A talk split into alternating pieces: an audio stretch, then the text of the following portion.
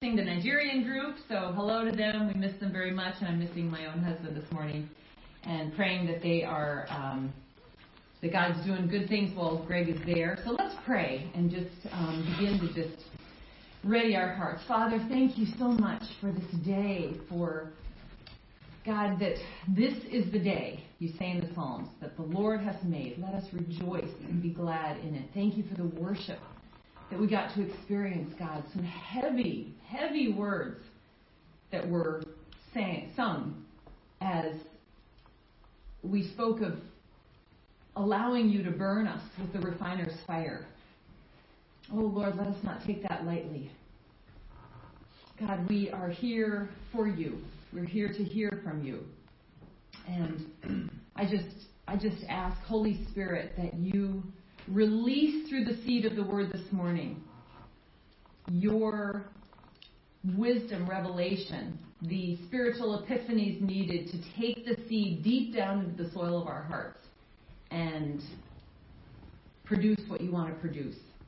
I pray for each heart listening that will be listening in the future that they would surrender their will and their yes, which is what allows the soil to be cultivated. That they would just say yes to what you want to say, and that you would just do great and mighty things through that. We just ask all of this in Jesus' name.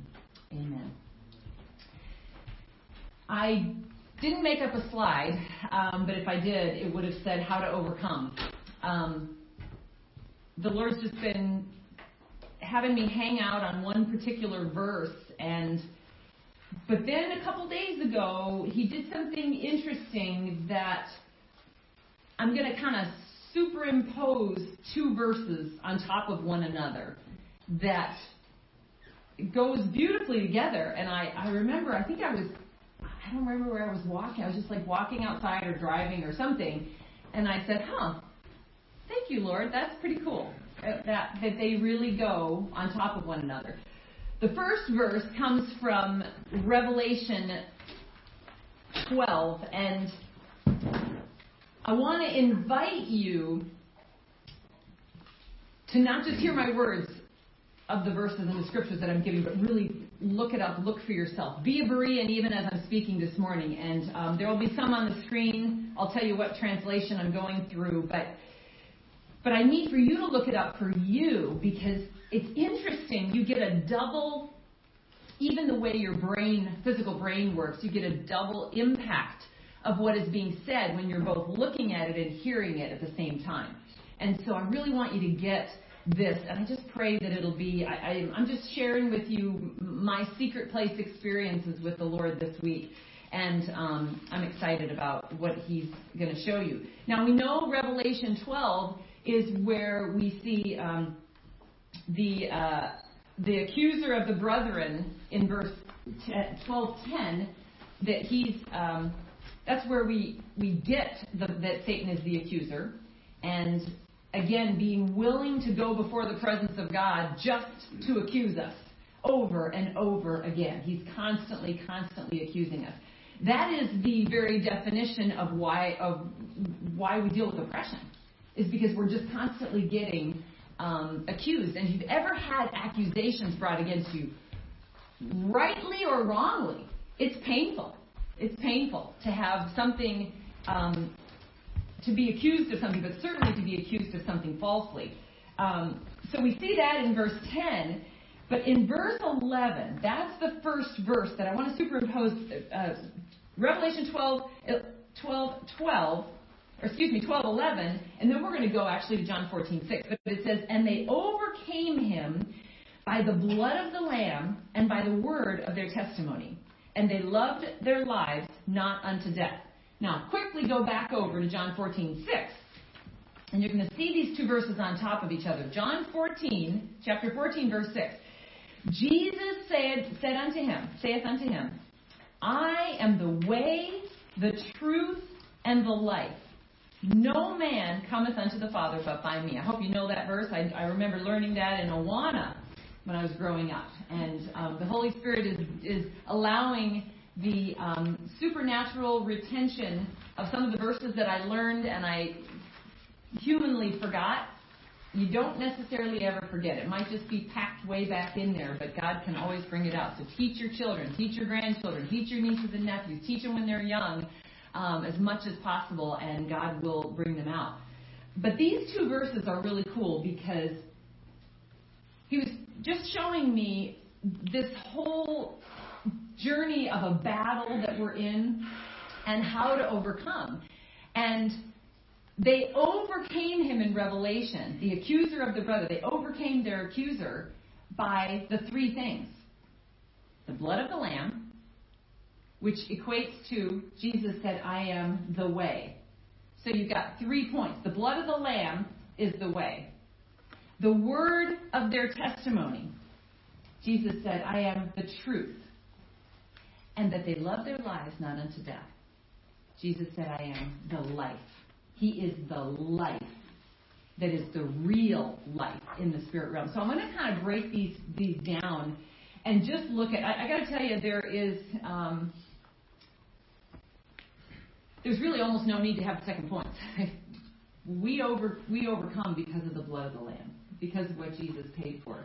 And I'm not going to tell you any new concepts, but I hope to bring you back to the basics. I was speaking with somebody recently, and I, I often use this when the Lord gives this to me, that when anybody's struggling, just in general, and they get flooded, their minds get flooded with doubts or with um, maybe even God begins to say, okay, you're ready now to be taken higher, and I'm going to show you something new. You know what we've been experiencing, Greg's been preaching on, is this idea of the courts.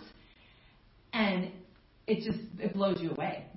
The concept of the courts, that the certain courts that there are, even though Scripture clearly tells us that that God is the Elohim creator of all things, okay, the heavens and the earth, the heavens.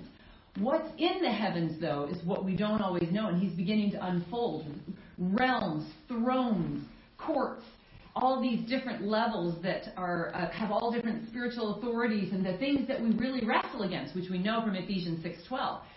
But as he blows our minds with these things, sometimes you, you can get when you're stretched, you're so hanging out there in faith because one of the things that is what believes and what ha- has faith is our hearts. Your your mind will always fight against faith.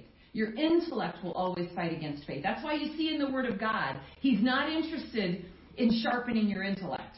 In fact, if anything, you can delight when you begin to know and learn new things. But that's one of the things that was the problem with the Pharisees. They were so um, focused and passionate about becoming intellectual about all the, the doctrines and theologies and things of the law, but yet their hearts were cold.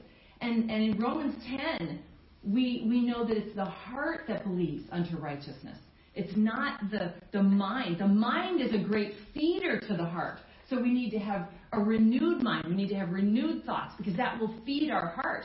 But, uh, but your heart is what you decide to believe in when you accept Christ. Of course, apart from Him, it's deceitful, wicked, desperately above all things. You know, Jeremiah 17 9, it's, it's desperately wicked, but then the blood of the Lamb washes it clean and then our hearts believe. But when you get flooded with this this doubt, um, I always tell people go back to the basics of do you believe that Jesus died, that He rose again, and that that gives you the offer of salvation. When you have enough of a measure of faith, which is given to each person, to believe that Jesus died and that you're saved and you know you're going to heaven, that's a great place to start. The rest of it, build from there. And I got to tell you, there is nothing about my intellect that understands salvation. When you really when you really break it down, it's like that is a by faith decision. I do not understand how a guy that was tortured and died a terrible death rose again that that has anything to do with me and a decision that I made because I want to have a better life in whatever afterlife there might be. You know what I mean? Like there's your mind cannot conceive of it because it's a faith choice. It's a faith choice. But then there can be such a knowing that you know that you know. And um, what Jesus paid for is the ultimate of what we overcome with. And so I'm going to just give you a couple of scriptures on this. In Colossians 2, there's just so many about salvation. We know John 3:16. God loved the world so much that he gave his only begotten son so that whosoever believes on him will not perish but have everlasting life. I hope you learned that from either the moment you were saved or as a child because that is a, a really amazing, powerful verse. But look at Colossians 2. Colossians 2 is my, one of my particular favorite, favorites. It's one in what I would call um, in my arsenal of response to the enemy when he tries to mess with me and tell me my life is different than what I know it to be, and that uh, that I am somehow not going to be an overcomer. This is this is what I what I give him. So in verse in chapter two, Colossians two, verse 13, and um, in the New Living, even if I'm in the New Living, because it has updates, it may not match the screen, so we can do we're going to do King James and the New Living. But it says in verse 13, You were dead because of your sins, and because your sinful nature was not yet cut away. Then God made you alive with Christ. This is that salvation experience. He forgave all your sins. Verse 14, He canceled the record that contained the charges against us. He took it and destroyed it by nailing it to Christ's cross.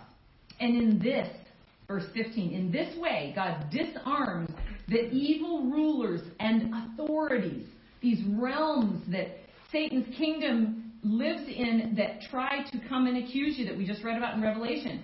He shamed them. Jesus, God through Jesus, shamed them publicly by his victory over them on the cross of Christ. Now, in the King James, in verse 15, it says, And having spoiled principalities and powers, he made a show of them openly, triumphing over them in it. So, I mean, that, that just is, that's everything. That's in Jesus' name, amen. Go enjoy your lunch, you know. That's it. Like, what else, what more can you say? It is everything. He made a, a, an open show of it. So God displayed the victory that He invited us into, the overcoming power. He just displayed it openly and, and triumphed.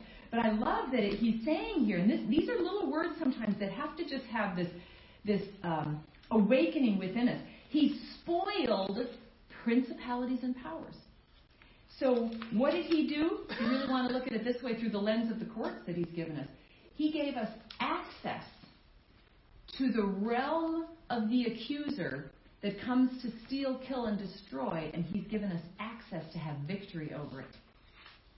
Not only for ourselves, but for corporate bodies, for nations, for the world. That is exciting. That is exciting.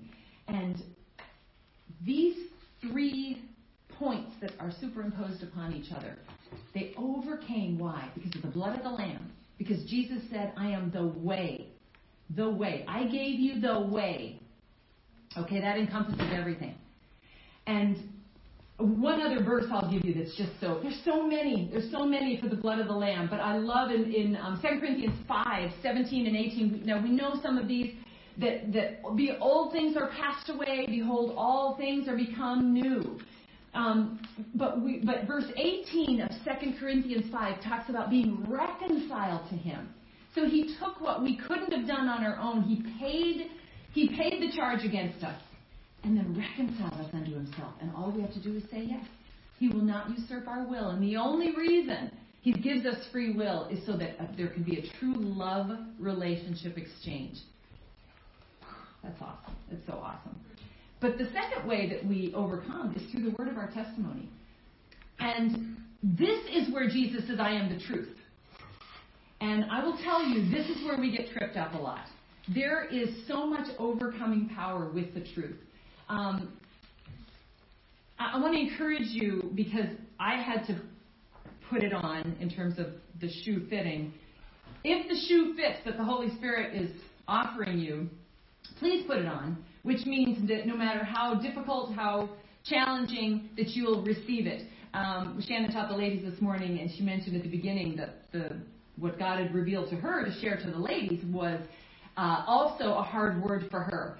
And it was interesting how she worded it. She said her, her mind immediately wanted to kind of block it and just kind of become callous to it. Have you ever have you ever started to hear a word and, and you you literally it was in your consciousness to just kind of go, Oh yeah, no, I'm not ready for that one. I'm just not you might be right, but I'm just not sure I'm you know because see words and this is why the word of God is called a seed. When a seed is planted, it's it's intent. Everything needed to become the fruit, to become the plant, is contained in the seed.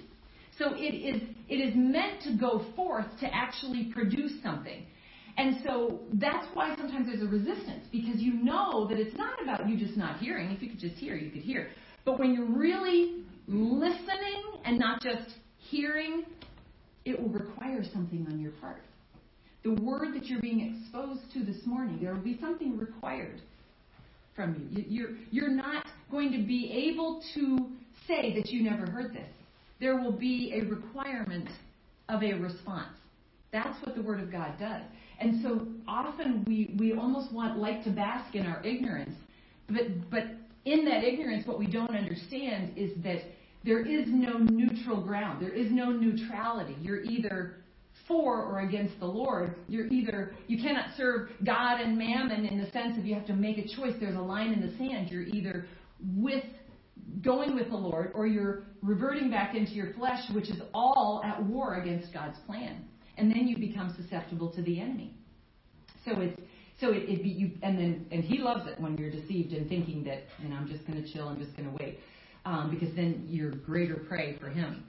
But this this charge of Jesus saying, I am the truth. Um, I want to look at a couple of scriptures that have to do with this. I love um, the word of their testimony speaks to declarations. We've been hearing a lot about this from Lana and different um, prophets that have been speaking of it, but really it goes all the way back. Look at 2 Corinthians chapter 4.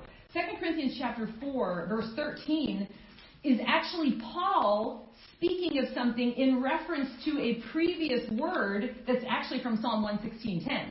Um, but in 2 Corinthians 4, um, verse 13, he's saying, having, and this, I'm in the King James, he says, we having the same spirit of faith, according as it is written, I believed, and therefore I have spoken. According as it is written, by the way, he's saying, as it's been written before by the psalmist in Psalm 116, okay? Because this was written. And that chapter, that whole chapter in Psalm 116, is a psalm about overcoming, overcoming death and overcoming a struggle. But he's saying here, I believed, therefore I have spoken. So Paul is saying, we also believe and therefore speak. There is real power in speaking out, in declaring truth. And the word of their testimony, you know, you might be people that, that maybe are new Christians or struggling, may have the mindset of, okay, but I don't, I don't really have a testimony. I'm not really sure what God's done for me.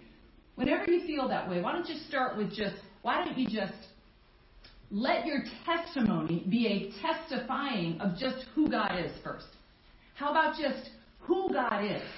And who God is will get you in the right mind frame. You know, when I, I am really big on teaching my girls scripture, um, and and Brooke even went a step further, and all the translation I taught her, she's relearning everything in a new translation. I'm hearing these scriptures that I taught her when she was younger now coming out in in different translations, which is awesome because that means she's she dug into it and wanted it to be palatable to her mind. But I teach these scriptures, and one of the ones that I love that uh, Yvonne and I go over often is Psalm 8. Oh Lord, our Lord, how excellent is thy name in all the earth.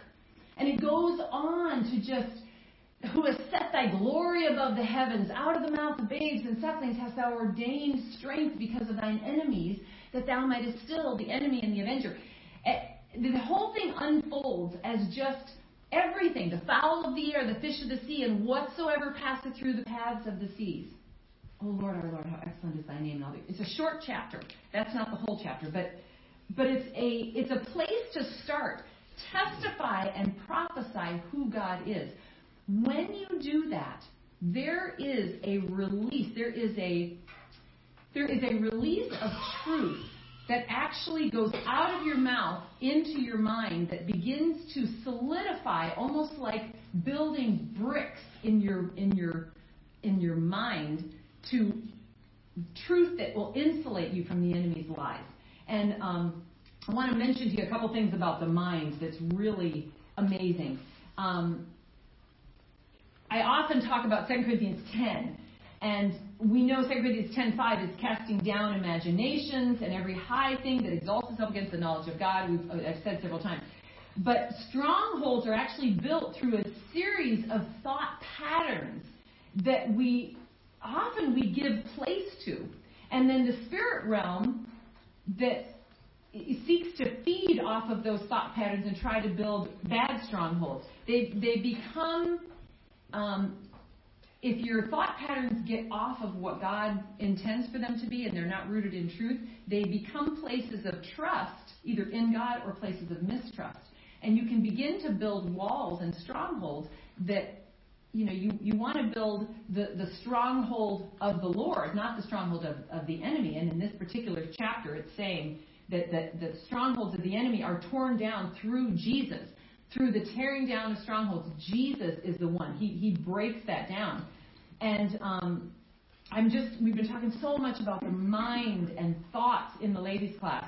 And I just, I want to encourage you to do, I, I told Yvonne to even do an art um, picture of it, but a Philippians 4 8, telling you all the things to think on. Whatsoever things are pure and lovely and true. Fix your mind on these thoughts because what you feed on will be what sustains you. And if you don't think you were designed to feed on anything, then you're deceived. Your very makeup, your very nature your very person was created with a void. We were created for relationship, for fellowship, but we were created in Isaiah says for God's glory, for the glory of God.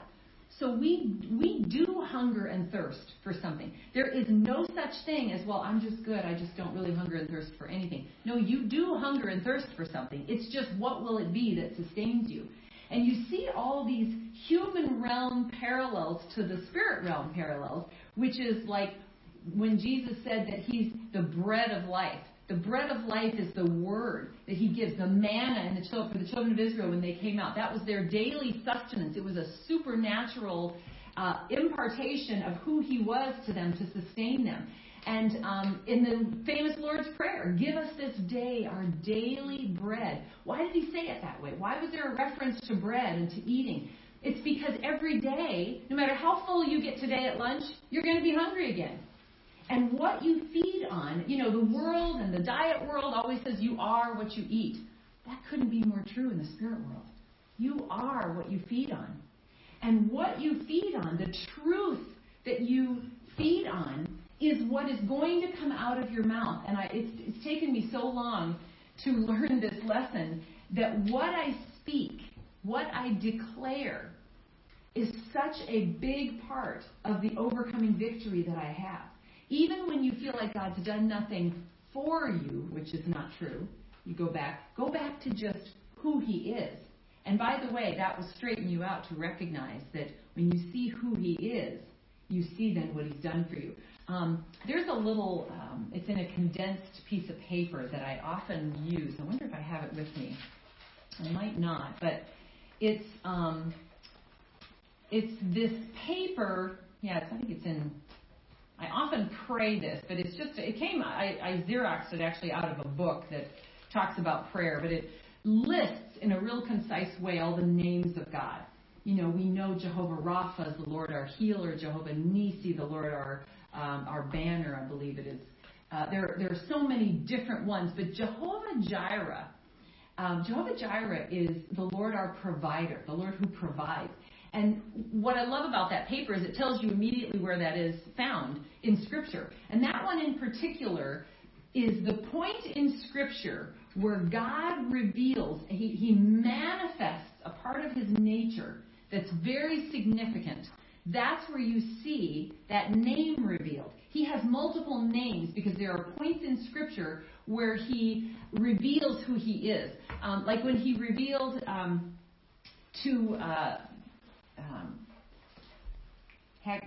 Hagar Um, and she tried to run away from, you know, the punishment that she was receiving from, from Sarah and, and just, you know, going through all that. And the Lord stopped her. And, and he showed her he was the God who sees her, the God who sees. And I believe that one is, who knows the names of God?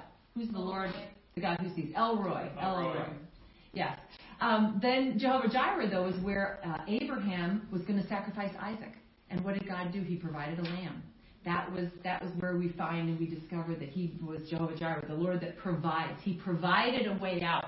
So when you start to see, when you begin to worship who He is, it literally releases what He's done for you upon you. And then all of a sudden, you have a testimony of the truth of where you are with God and who He is and what He means to you. Um, Wendy shared yesterday in the gifts meeting about the um, the girl that she had prayed for. The Lord woke her up to pray over, and she went literally from a state of just death to being revived and and healed. A miraculous situation, and the Lord made it so clear to Wendy to make sure that that girl knows to speak out what God has done. Begin to declare and tell people what God did. You know that every time you testify about what God has done, not just testify testify about your own circumstances or what you've overcome. Some people's testimonies sound like truth, but they're not. They're a glorification of just a, a weathering of a storm that they don't really attribute to God. When you really bring, bring glory to God in the testimonies of what you of what you uh, that God has done for you, you literally it is an overcoming power. And Revelation 22, I believe it's, I'll give you the exact scripture if you don't know it. Um, it's uh, Revelation 20. I want to make sure I get you this right one. Um, I think there's a testimony of Jesus is the spirit of prophecy. No, it is in Revelation 19, verse 10. Um, the, the last part of that verse, it says, For the testimony of Jesus is the spirit of prophecy. Testimonies about what Jesus does gives other people the opportunity to have the miraculous of what God does and what He is and you know who He is and what He's done for people to be prophetically released into their lives. But it's true of our own life. Uh, I was walking with a friend this week that I that the Lord just gives me the opportunity to kind of pour into, and I had no idea that it would be that pouring into her would would be a blessing to me. She was telling me the story about getting a, a new vehicle and how God just she said God just knew the weight and the burden that this was on me. I've never bought a car ever for myself uh, alone. My husband always did it, or my dad always did it, and you know, her husband passed away, and so now she's buying one for herself. And God just did such a miracle. He brought her to the, it was the right time. It was, it was great weather. God just allowed it to be so easy. She met just the right salesperson. It, it had everything she needed, all the bells and whistles. It was right within her budget. And she just drove away with the car. It was beautiful. And she just was testifying the goodness of God and how loving he was in that in that time where she's still mourning the loss of her husband and yet was able to accomplish what was for her a huge insurmountable task. And I just thought, wow, what an encouragement. How often do you just decide to worship God and testify and speak out? The word of your testimony will give you overcoming power. That is why. And it will prophetically release more of that into your life when you speak it out.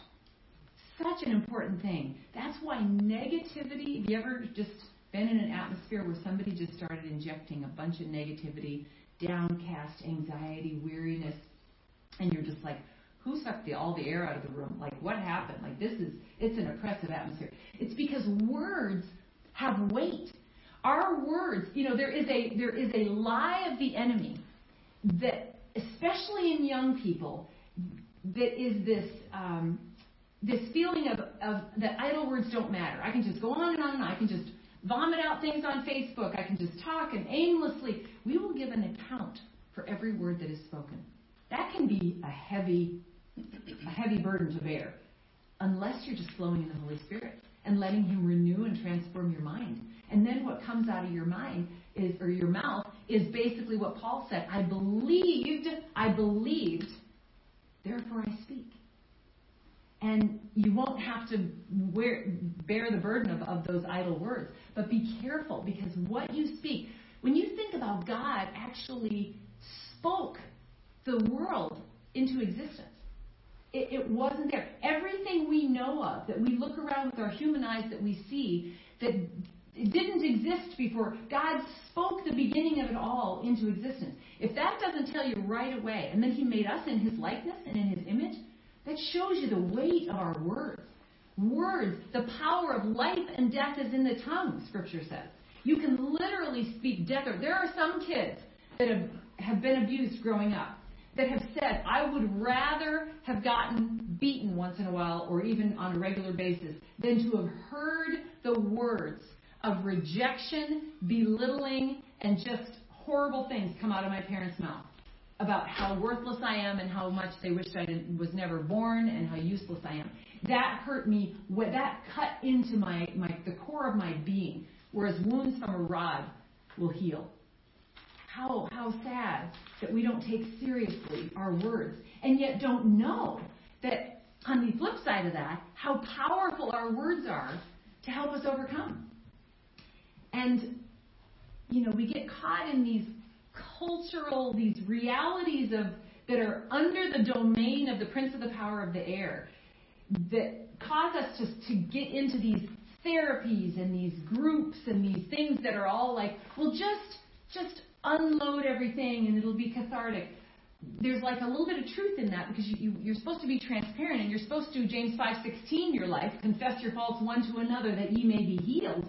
There's a, there's a part of that, but Satan takes a truth and then twists it into just just speak and just speak and just speak. And it even seeps into our prayer, where we literally go to prayer and all we do is we unload and we dump all of our burdens out. When Jesus said, No, come unto me, all ye that labor and are heavy laden.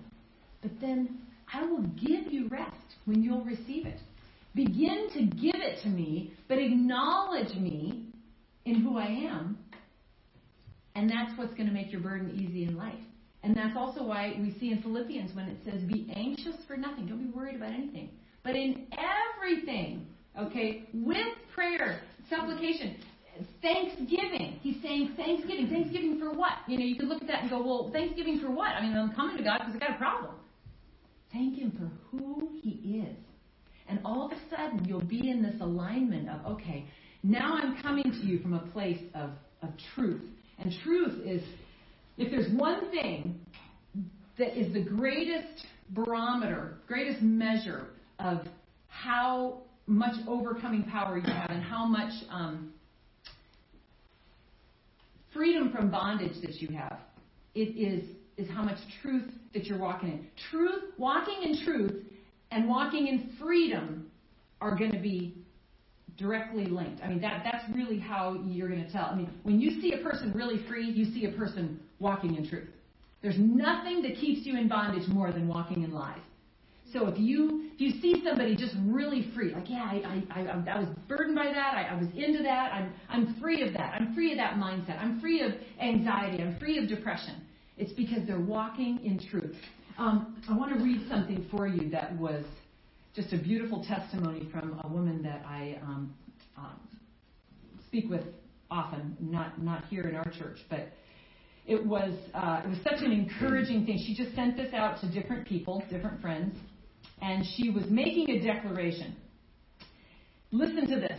Because of what Jesus has done in her life, after years of therapies and all kinds of Mm-hmm. remedies suggested to her by this in this realm, and then she has this awesome revelation.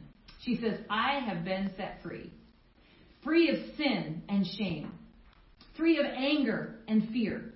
God has healed me. Having been diagnosed with post traumatic stress disorder and clinical depression for more than 50 years and prescribed countless medications, my new psychiatrist is going to hear about how I have been set free, and I will be asking her to cut my medications with the goal of ending them as soon as possible. God has healed me. Hmm. I will no longer accept the devil's lies that I need antidepressants to live. Mm-hmm. God has given me the peace that passes all understanding. Jesus is the same yesterday, today, and forever. Just as he healed the multitudes when he walked on this earth, he has healed me out of the depression so severe I could not get out of bed, get dressed, leave my house, or get myself to church on Sunday, or keep any commitments to meet with people. Instead, I hid in my house. I hid from my friends, even from my very own family. Very few even knew what was happening behind my doors. But I have been set free. I am no longer hiding. God has given me a pure heart. He washed away the shameful, promiscuous sins of my past, and I am no longer ashamed. I have been forgiven. I no longer need to live in fear. God has freed me. What a testimony. What a testimony. I think what's interesting about what God did in her sending that out, she is taking the nature and the power of God, and by her voice of her testimony, is prophetically releasing upon others that God can do the same for you. It wasn't about her. There wasn't anything about her in there except what God did for her. It was about God. It was about His glory, about His glory. So they overcame him by the blood of the Lamb because He is the way. They overcame him by the word of their testimony because He is the truth. And the last one is a tough one. And they loved not their life unto death. That's a hard one. Jesus said, I am the life. He is the life. I read an old commentary about just that particular verse um, in Revelation that we read, um, 12:11. And the commentator said they their love to their own lives was overcome by stronger affections to another nature. What a beautiful thing we all have a survival mechanism in us. You know, you hear about these amazing stories where a guy's trapped and because he might die, you know, he he saws off his own arm and you know, like I mean like crazy stories of survival, how people made it and they they lived, they had this will to live. It's not saying that you overcome by just not caring about your life anymore.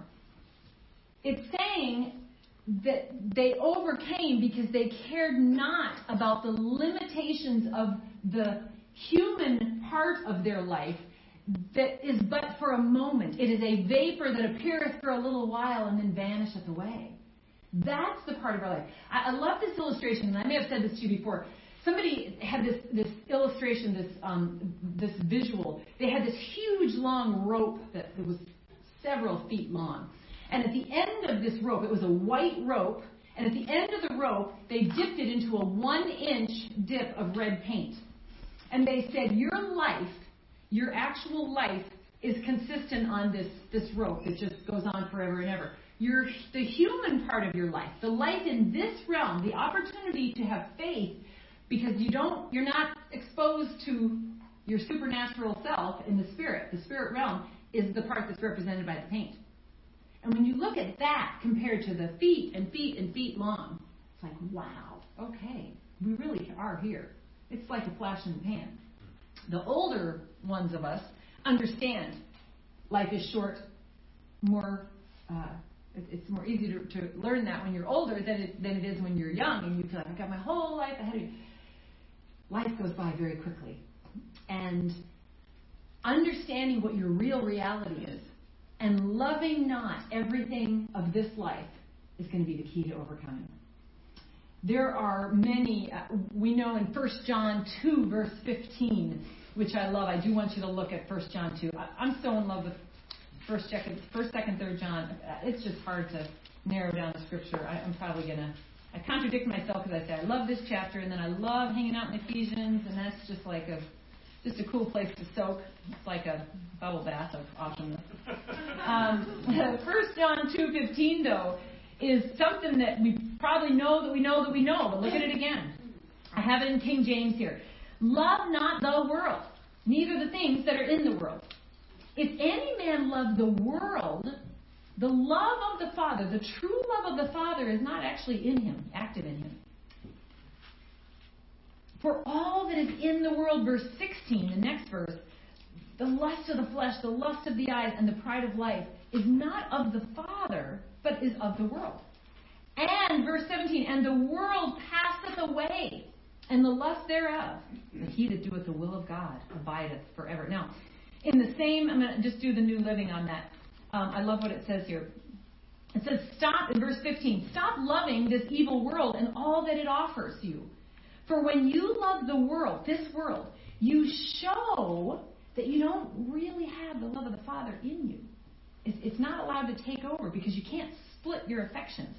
In verse 16, it says, For the world offers only, and some of you know this from your own experience, it only offers the lust for the physical pleasure, the lust for everything we see, and the pride in our possessions. These are not from the Father.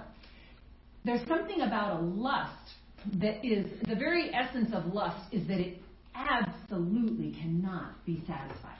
That's why there is no such thing as someone who gets into pornography or gets into drugs just staying at a certain status quo. And Greg talked about that a little bit last week that there are gateways. The, the very nature, you know, of Satan is that he he wants to devour. He doesn't just want to mess with you and derail you a little bit. His, his ultimate goal is to completely devour. The steal, kill, destroy of John 10:10, 10, which is I love that verse so much because it contrasts that but God comes to give life and give it abundantly. But we are um, we're not to be ignorant of the power of these things. And of course, we know in Colossians 3, verse 2, it said not set your affection on things above, not on the things of the earth. Um, I will tell you though, there's a wonderful preacher that uh, I listen to often, just an amazing man. Um, and uh, I listen to different ones, and, and it's a kind of a recurring thing that I hear in a lot of different preachers, evangelists. And one thing though that he says is um, he doesn't like to be devil focused. He doesn't pay a lot of attention to you know to the devil and and uh, you know, but when he gets in the way, he said, but I, you know, I just, when he gets in, in my way, I just get rid of him. You know, and that's what I do. You know, I mean, sometimes you gotta, something comes in and you just gotta get rid of it. And that's true. That's true in theory. We, we ought to be absolutely focused first and foremost on the Lord Jesus Christ. The only thing I struggle with when, when people say things like that is, okay, so he just comes in, then you just get rid of him. Overcoming power the Word of God gives us how. How do you get rid of him? When he's relentlessly knocking at your door. God doesn't just leave us hanging without a strategy. There is a strategy that the enemy has to come against us. We are not to be ignorant of his devices. He has a strategy to, to hit us with fiery darts very strategically. Don't you think? First of all, there's no way that he would have a strategy and that God would not have a strategy for overcoming. Satan can do nothing of his own. He is a created being of God, Lucifer, that turned away. So whatever power Satan wields, whatever ways he works, is only a counterfeit of the power that exists originally with God. So God has a strategy for us, and he wants us to know how do we walk out. Yes, he offers us freedom, but he invites us into an, an ongoing knowing of how to walk in victory, how to take the verses that we just know. I can do all things through Christ. I'm more than a conqueror. Okay, how? That is why he's taught us in the courts. How to get forgiveness of sin, how to take the accusation, agree with our accuser quickly. Once we get that forgiveness, 1 John 1 9, because he's just to forgive us, then we now, in that purity, in that place of righteousness before the Father, we now have authority to tread on snakes and scorpions that Jesus gave to all who believe, by the way, not just the apostles at that time, not just the disciples, but to all who believe, he said, Jesus said. And to be able to now cast that, to cast it, 2 Corinthians 10.5. It's like he's given us a strategy in his word, a pathway of how to walk out that overcoming power. Now, he's, he's formed a beautiful way to have support in the church by having a court team. But we really are going before the courts. Enter into his gates with thanksgiving and into his courts with praise, Psalm 100. He's given us access to that all the, every time we pray. But we better not be ignorant of Satan's devices. And when he comes knocking at our door, there is a way to break free. There is freedom. And it is in knowing the truth. And it is not just in ignoring the evil. Yes, we are to be wise to those things that are good and simple to those things that are evil. I know that, but that doesn't say ignorant. When Paul is saying that um, that we need to be more wise to what God does, but in who God is, we learn the power that He had. Why would He need to tell me all that He did, shaming the enemy, if we're not to know anything about what the enemy did? The enemy has a plan. And the, the overcoming blood of Jesus the overcoming declaration of speaking out the truth through the word of my testimony, and then the absolute surrender of loving not my life unto death is that overcoming power. But in that, we also have that authority. Um, the uh, the Colossians. Let's let's just look at that. Just look at Colossians with me because it's just so good. There's just so many. I got to like narrow down in my mind because I don't want to want to give you a few, but not too crazy. Um, Colossians 3. When we. No, that's not where I'm going to take you. I changed my mind. That's such a great one. Write that down. That's really good. Um, I'm going to take you to one for the for the little bit of time that we have left here. I want to take you to, to First Chronicles. This one just was so beautiful. David, at the end of his um, his life, he is giving this charge to Solomon, and I just tell you, this just made me weep. I just David's instructions to Solomon. He summons. This is in First Chronicles chapter 28. David is summoning all of his officials to Jerusalem, and um, the leaders of the tribes, the commanders the, of the 12 army divisions, all the other generals, the captains, the overseers of the royal property of livestock, palace officials. I mean, there was a group, okay? So he's giving Solomon these instructions. And starting at verse 9, I want to just, um, it's just, it's so beautiful. Uh, I'm going to be a little bit back and forth in the New Living. Um, I'll start to the King James and New Living. I'll start with King James on verse 9. David says to him, And thou, Solomon, my son, know thou, know thou the God of thy father. In, in the New Living, it says, Get to know, get to know the God of your ancestors. And serve with him a perfect heart and with a willing mind. For the Lord searcheth all the hearts and understandeth all the imaginations of the thoughts. If thou seek him, he will be found of thee. But if thou forsake him, he will cast thee off forever. Take heed now, for the Lord has chosen thee to build an house for the sanctuary. Be strong and do it. I'm going to go back to New Living, verse 9. And Solomon, my son, David is saying, Get to know the God of your ancestors. Worship and serve him with your whole heart and with a willing mind. It may be slightly different there. For the Lord sees every heart and understands and knows every plan and thought. If you seek him, you will find him. So David's imparting the, the nature and character of God. He's like, I'm telling you, you seek him, you're going to find him. But be willing. Get to know who he is. That if you forsake him, uh, the, the accuser is going to devour you, quite frankly. And then, as a righteous judge, he'll have no choice but to reject you forever. So in verse 10, he says, Take this seriously. The Lord has chosen you to build a temple as his sanctuary. Be strong and do the work. I would say that's the charge to each of us today in Ignition. Each of the bride, every everyone has been chosen to do a work. God has given each of us a work to do. And we have to know who God is. We have to know. You can't even take these overcoming steps of the, the blood of the Lamb being the way, the word of their testimony being the truth, and the loving not your, your life unto death being the, the life of God that, that, we, that we trust, the life of Jesus. You can't even apply that in principle without knowing who God is. Open yourself up and know Him.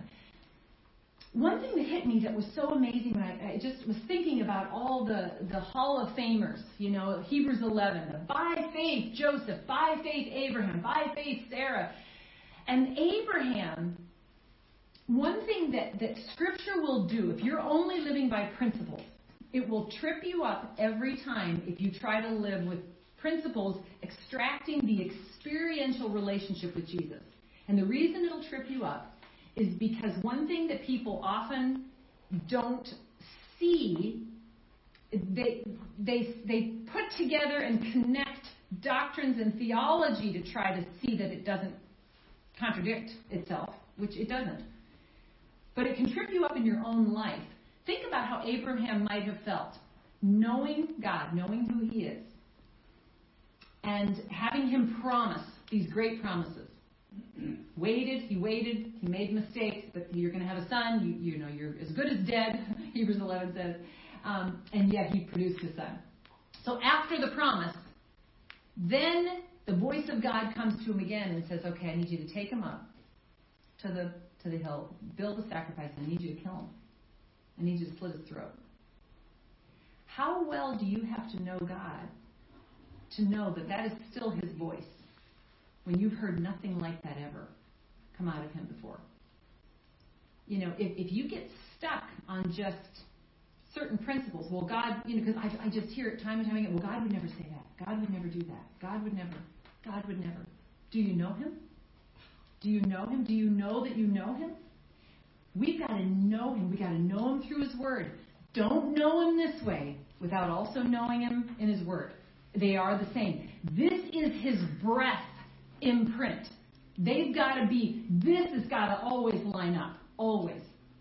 But so often, we, we misunderstand the principles because we don't have the relational part of it. This is only, this gives us insights into so much more of God. Why does it say in the Word that even the very ministry of Jesus, the, the, their books could not even contain all that he was, all that he did. Because there's so much more. It is not limited to just this print, but yet it encompasses and will this will be the foundation. But there's so much more. You have to experience him to know that. But he'll always surprise you. He's beginning in these last days. And it's, it's said, he says in the Gospel of John, in the last days, he's going to pour out his Spirit. He's going to reveal things that he's not revealed before. We've, we've got to really know him. We got to know him and know what he's saying, even if it's unorthodox and even if it feels like it's different. And that's a really scary statement because immediately people go, okay, now you're saying crazy talk. Okay, no, no, no, no, no. We don't, we don't just need to be going doing crazy things and then saying that it's God. That's so interesting how we're real quick to be defensive that that's not God, rather than going to the victory, the, the source, the testing of spirits uh, instruction that he even gives us in the Word, the testing of the spirits. God has told us to do many things. Thank goodness he hasn't told Greg to lay naked on his side for a year and uh, you know cook food over dog poop. You know, I mean like, okay, there's a whole lot of crazy. You know, people say, oh, God would never say that to you. God would never have a prophet do that. Mm, you know, but we need to know. We need to know His word, but know His voice. And I'll tell you, Jesus said, My sheep know my voice. Okay? They know me. They know my voice.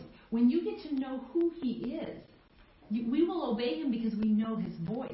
Um, obeying Him just in the print, apart from the relationship. See, He He's inviting us into an entire overcoming experience in relationship.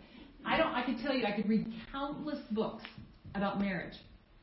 I mean, just read it and read it and read it. I could even watch it in people around me. You just don't know the dynamic, truly, of a marriage exchange and all that it entails until you're married. There's just something about walking in it and knowing it. and knowing what it requires and the sacrifice and the love that you get from it and the, all that it encompasses, you have to experience it to fully understand it. And so these three points, um, even though I'm a big fan of a three-point outline thing, so God knew I'd have a real, real heyday with these verses. Like, ooh, and then He superimposes two three-point outlines on top of each other. It's like it's a party. This is awesome.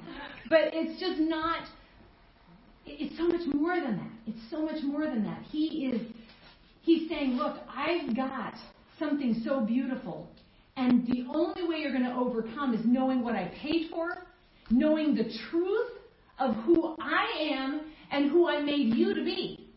Because what I love about you is what I created you to be. We even limit God's love by saying, "But God, and look at me." He's like, "Honey, I love what I created. I I made you to be Christ in you." So I'm, I don't look at you through the lens of where you're tripped up. I look at you through the lens of what I created you to be, and it's so beautiful, and it's so you're moving forward, and as you as you die to the old self, and let me renew and transform you, you're going to be all that I created you to be, and it's awesome. And then don't love this life. This isn't even the real reality because I have not seen nor ear heard, nor has it even entered into your heart the things that I have planned for you. And not just on the other side in glory, but right now, you have no idea what this means. You have no idea what this relationship will bring you. It's like, wow. So, Solomon was told to know, and, and, and this would be my declaration for ignition before I close here. If you turn the page, well, if you have a page, unless you're doing electronically, in that same chapter, Wow, this was just the best praise, and I, I, just want this to be the mindset of ignition. And I'll try not to cry because it just means so much to me. In First Chronicles 29, starting in verse 12. So it's basically the end of First Chronicles. He says, Riches and honor, I'm just going to read New Living, and it may be slightly different, but riches and honor come from you. He's talking to God for you rule over everything. David is, is de- making this declaration as he passes the torch to his son Solomon. Power and might are in your hand, and it is at your discretion that the people are made great and given strength. O oh, our God, we thank you and we praise your glorious name. But who am I and who are my people that we could give anything to you? Everything we have has come from you and we give you only what you have already given us. We are here for only a moment. Visitors and strangers in the land as our ancestors were before us. Our days on earth are like a shadow, gone so soon without a trace. O oh Lord, our God, even these materials that we have gathered to build a temple to honor your holy name come from you. It all belongs to you. I know, my God, that you examine our hearts and rejoice when you have found integrity there. You know I have done all this with good motives, and I have watched your people offer their gifts willingly and joyously. O Lord, the God of our ancestors, Abraham, Isaac, and Israel, make your people always want to obey you. See to it that their love for you never changes Give my son Solomon the wholehearted desire. That is my prayer for my girls. Give my son Solomon the wholehearted desire to obey all your commands, decrees, and principles, and to build this temple for which I have made all these preparations. Then David said to the whole assembly, the big group of people, Give praise to the Lord your God. And the entire assembly praised the Lord the God of their ancestors, and they bowed low and knelt before the Lord and the King. And I wrote in my Bible right here that this must, must be the mindset of ignition. It must be. Everything we have is from the Lord. Everything we are, God gave it, so how can we not give it back to Him? We love Him. He's given us a path to overcome. He's given us the authority to crush what comes against to try to overcome us of Satan's kingdom. Praise his name. The controversial thing I would say that is hard for me to hear as we close in prayer is you cannot, cannot, cannot be downcast, be worried, be anxious, be sad, be feeling condemnation. You can't be dealing with any of that stuff when you are truly in the presence of the Lord and receiving what He gives you. None of that exists. So when it comes knocking on our door, take these two verses, get back to that place of truth, and let those things fall away because He is our overcoming power. Praise His name. Let's just pray. Father, thank you, God. Thank you so much for who you are.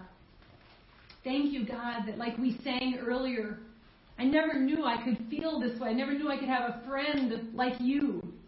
You invite us into relationship. That, that as we as we give you lordship of our life, we also get friendship. How is that possible? God, you are so good. You are so mighty, but you are so holy. Let us die to everything of ourselves. God, let us know what the blood of the Lamb paid for. The way. God, let us speak out our praise, our worship, and declare what you have done, even if we are choking on the words initially on a tough day. And God, let us recognize that the draw of our real reality, our real life in you, is greater than loving this temporary life that's but a shadow of things to come, so that we can walk in overcoming power, Lord. You have given us, you've given us a mission, like Solomon, to build this remnant and all that it entails. God, let us be up to this task to just be vessels through which you can flow. Because it's just all about you getting the honor and the glory. And like Brooke shared her vision earlier, the people are going to just come and come and come to you, God. But many, Lord, are about to experience tremendous turmoil. They will be, spiritually speaking, running in circles screaming out, The sky is falling, they will need a place to know that there's hope. You are our hope. Let us walk, Lord. Let us walk in overcoming power because we have the truth so that we can share it with these people that need to know. They need their lives pointed to you so that they are not overcome by the enemy's agenda to steal, kill, and destroy their lives. So, God, I pray that you just reignite the flame. Let us burn, burn for you, burn for you, God. And in that burning, let that refiner's fire take the dross up and scrape it off. Oh, those surgeries are painful but beautiful, God. We need you, God. We need you. I pray this for the team in Nigeria. God, let them just be excited that even though apart from you we can do nothing, we can do all things. Everything you've called us to do through Christ Jesus who gives us strength. Thank you, God. We love you and praise you. In Jesus' name.